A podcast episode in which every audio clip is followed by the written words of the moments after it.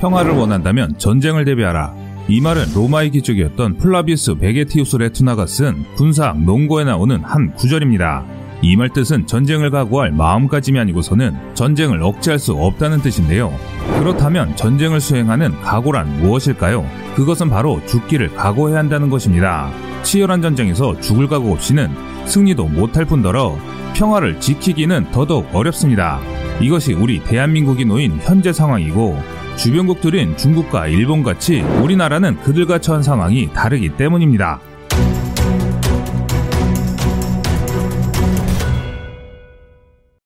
오늘 해군이 2030년대 대한민국 바다를 수호할 경항공모함의 수정된 모습을 한 언론 매체를 통해 공개했습니다. 해군이 공개한 조감도를 통해 F-35B의 모습이 포착되기도 했는데요. 해군은 조감도에 대해 최종 확정은 아니며 연구와 검토를 진행하면서 경항모의 함명을 발전시켜 나갈 것이라면서 함정 설계는 기본 설계, 상세 설계 단계에서도 수정할 수 있다라고 설명을 덧붙였습니다. 그럼에도 기본은 크게 바뀌지 않을 것이라는 게 업계 관계자들의 중론입니다. 그러면 그 기본이라고 하는 어떤 부분이 변하지 않았을까요? 항공모함은 현대해상과학의 직결체이고 항모전단은 한 국가의 군사력과 맞먹는 전투력을 자랑합니다. 그래서 최신의 과학기술이 모이는 집약체라고 할 수 있습니다. 우선 주요 부위로 평갑판과 함교라고 하는 double island, well dock 제거입니다. 이는 현대항공모함의 기본 틀을 이루기 때문에 매우 중요한 것들인데요. 수정된 조감도를 보면 미국 해군의 강습 상륙함인 아메리카함과 영국 해군의 항모 퀸 엘리자베스함을 연상하게 합니다. 4만 5천 톤급의 아메리카함은 스텔스 수직 이착륙 전투기 F-35B, MV-22 오스프리, CH-53K 수송 헬기, AH-1WG 공격 헬기, MH-60 다목적 헬기를 탑재할 수 있습니다.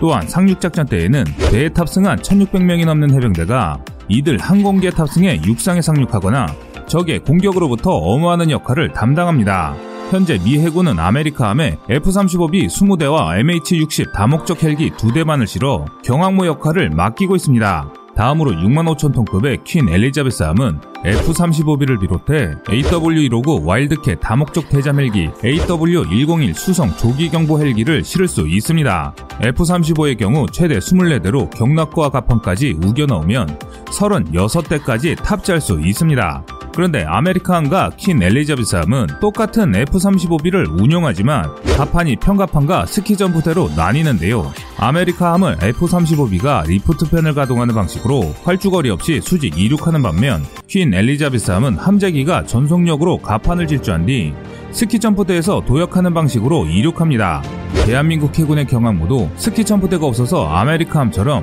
lift fan을 기동하는 방식으로 활주거리를 짧게 이륙하는 방식을 채택할 것으로 보이는데요. lift fan은 공기를 아래로 내뿜는 장치로 F-35B를 수직으로 이착륙할 수 있게 합니다. 반면 아메리카함과 퀸 엘리자베스함 모두 F-35B의 착륙은 수직으로 한다는 것은 같습니다. 아메리카 함의 함교가 한 개인 반면 대한민국 해군의 경항모 함교는 두 개로 수정됐습니다. 퀸 엘리자베스 함처럼 항교가 두 개이면서 스텔스 설계를 적용하고 있는데요. 한 개의 함교는 항해를 전담하며 또 다른 한 개는 항공관제를 맡게 될 예정입니다. 그러나 각각의 함교에서 항해와 항공관제를 모두 할 수 있도록 설계가 이루어지기 때문에 만약의 사태에 대비해 쌍둥이 함교를 채택함으로써 한쪽이 피격을 당하더라도 다른 한쪽만으로도 정상적인 작전을 이어갈 수 있도록 한 것입니다. 이뿐만 아니라 빠른 이륙을 추진하기 위해 항공기 경락구에서 가판으로 오르내리는 엘리베이터는 두 개 모두 우연에 배치했습니다. 당초 좌, 우연에 한 개씩 두려고 했지만 우연으로 위치를 몰았는데요. 이렇게 하면 가판을 좀 더 넓게 쓸 수 있는 장점이 있는 반면 우연히 적의 공격에 취약해질 수 있습니다. 하지만 경항모의 빠른 쏘티를 위해서는 이 선택도 괜찮은 선택입니다. 대한민국 해군의 경항모는 초기 설계부터 웰독이 없습니다. 웰독은 상륙하면서 상륙작전 때 문을 열어 바닷물을 들어오게 상륙정이나 수륙약용 상륙장갑차를 띄울 수 있게 하는 공간인데요. 미국의 최신 아메리카함도 웰독이 없습니다. 해군 관계자는 대형 상륙함인 독도함이나 마라도함과 달리 경항모엔 웰독을 만들지 않을 계획이라고 밝혔습니다. 이렇게 하는 이유는 경락고를 키워 항공기 정비를 제대로 할 수 있고 항공유도 더 많이 실을 수 있게 되는 장점을 갖게 되기 때문입니다. 해군은 경항모를 설계하면서 이탈리아의 카보우르함의 사례도 참조하고 있다고 밝혔는데요. 3만 톤급의 카보우르함은 미국의 개조를 거친 영국제 수직이 착륙 전 투기 해리어2 10대를 탑재합니다. 또한 지난해 5월 F-35B를 탑재하기 위해 개조 작업을 마쳤기 때문에 한국이 참고하기에는 안성맞춤인 함선이기도 합니다. 이런 내용들로 알 수 있는 사실은 대한민국 경항모의 크기나 탑재 항공기 수량이 카보르함보다 더 클 것이라는 것입니다. 그렇다면 언론에 공개된 것처럼 설계 수정으로 달라진 점은 무엇일까 하는 의문이 드는데요. 첫 번째 장점으로 꼽히는 것이 방어 무장은 최신 국내 개발 기술로 이루어진다는 것입니다. 항모의 생존성을 높이기 위해서는 공중 위협을 미리 알려주는 조기 경보기가 필수입니다. 레이더를 가진 조기 경보기는 적 항공기나 미사일의 공격을 멀리서 탐지한 뒤 항모에 알려주는 역할을 하는데요. 미국이나 프랑스 항모는 고정익 조기 경보기를 운영하는 반면 영국은 AW101 헬기에 레이더를 장착해 조기 경보기 역할을 맡기고 있습니다. 그런데 우리 해군의 경항모엔 조기경보 헬기가 없는 상황입니다. 대신 구축함을 항모 전단에 선봉에 세우거나 전투기를 항시 띄워 초계 작전에 투입할 계획이라고 하는데요. 이는 이탈리아 카보로함에서 배워온 것입니다. 또 해군의 경항모는 한국형 차기 구축함 KDDX에 A사 레이더를 장착할 계획이기 때문에 다른 나라의 항모 대비 뛰어난 탐지 능력을 확보할 것인데요. 이 레이더는 탄도미사일을 추적할 정도로 강력하고 정확합니다.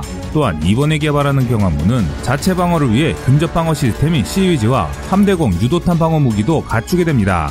샘은 LIG 넥선이 생산하고 있는 함대공 미사일인 해공으로 한국형 수직 발사체계 KVLS에서 발사되어 수면을 스치듯 낮게 날아오는 시스키밍 미사일을 요격할 수 있는 미사일입니다.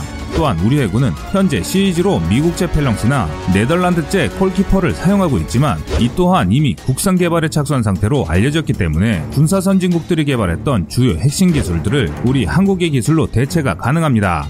이로 인해 우리 정부는 올해 상반기 해군의 경항모 사업 추진 기본 전략 수립과 사업 타당성 검토에 착수했는데요. 국내 기술로 충분히 건조가 가능하다는 분석 결과에 따라 2022년 기본 설계를 시작하고 2016년부터 함정을 건조한다는 계획입니다.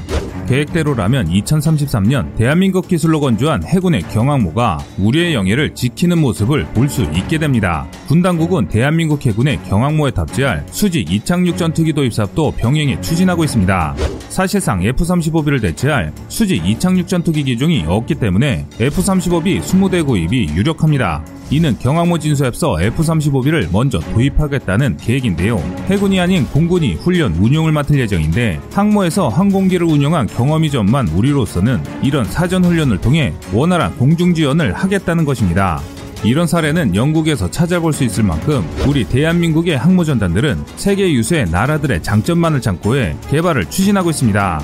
우리 한국이 F-35B 도입을 서두르는 배경에는 경항모 설계 시 갑판 등 함체 주요 부위에 설계를 하기 위해서입니다. 그러기 위해서는 F-35B의 상세 정보가 필요한데 무기 도입 시 늘 그래왔듯이 F-35B 제조사인 록히드 마틴이 보안을 이유로 계약 이전에 전투기 상세 정보를 줄 수 없다는 입장이기 때문에 항모 설계 이전에 F-35B가 도입이 되어야 한다는 것입니다. 마지막으로 지속적으로 증가하고 있는 동북아 해상 위협에 대한 최소한의 대비책을 우리 대한민국은 보유하기 위해서입니다. 대한민국 항모 기동함대 모항은 제주도입니다. 또한 해군은 경항모를 중심으로 하는 미래 기동함대의 모습도 함께 공개했습니다. 우리 정부는 제7기동전단을 2025년 기동함대로 확대할 계획이며 영해를 벗어나 아덴만, 동중국해 등 원해에서 비축량 90일에 불과한 원유와 수출물자가 지나는 해양 교통로의 안전을 확보해 한국의 국익을 지키겠다는 계획입니다.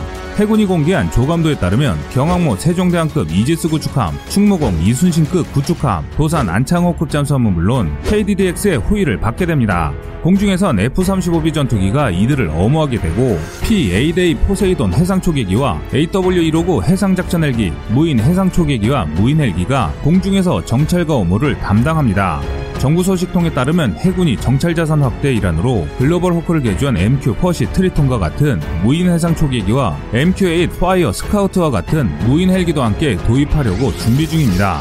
그런데 이 모든 사업들과 더불어 KFX 한국형 전투기 개발 사업, 경항모 도입 사업, 핵추진 잠수함 도입 사업 등은 찬반 여론이 첨예하게 대립하고 있는 사업들입니다. 이렇다 할 군사적 우위를 점할 전력이 마땅치 않은 것이 지금 한국의 입장입니다. 반면 북한은 최후의 수단으로 물귀신 작전에나 사용할 핵미사일 외에 대전 초기 남한의 반격을 지연시킬 목적으로 주요 핵심 군사 시설을 선제 타격하기 위한 포병 전력 2만 6천여 개의 장사 정포를 보유하고 있는데 이 중 5,500문 해군의 방사포를 집중적으로 포격할 것으로 예견하는데요. 이 방사포들이 우선적으로 목표라는 곳으로는 전투기 활주로가 포함될 것이라는 게 자명합니다. 즉 위치가 고정되고 노출된 우리 군의 전력들이 먼저 집중포화를 맞게 될 것이라는 것인데요. 이때 집중포화를 피해 유효한 소티를 확보한 가운데 지속적으로 전투기를 발진시킬 수 있는 경항모의 이동식 활주로의 효용성이 진가를 발휘할 것으로 생각됩니다. 집중포화로 일시적이나마 전투기를 발전시킬 수 없게 되더라도 해상의 이동 경항모는 이와 별개로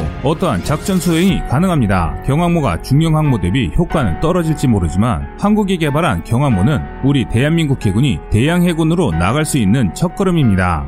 이상 꺼리투브였습니다.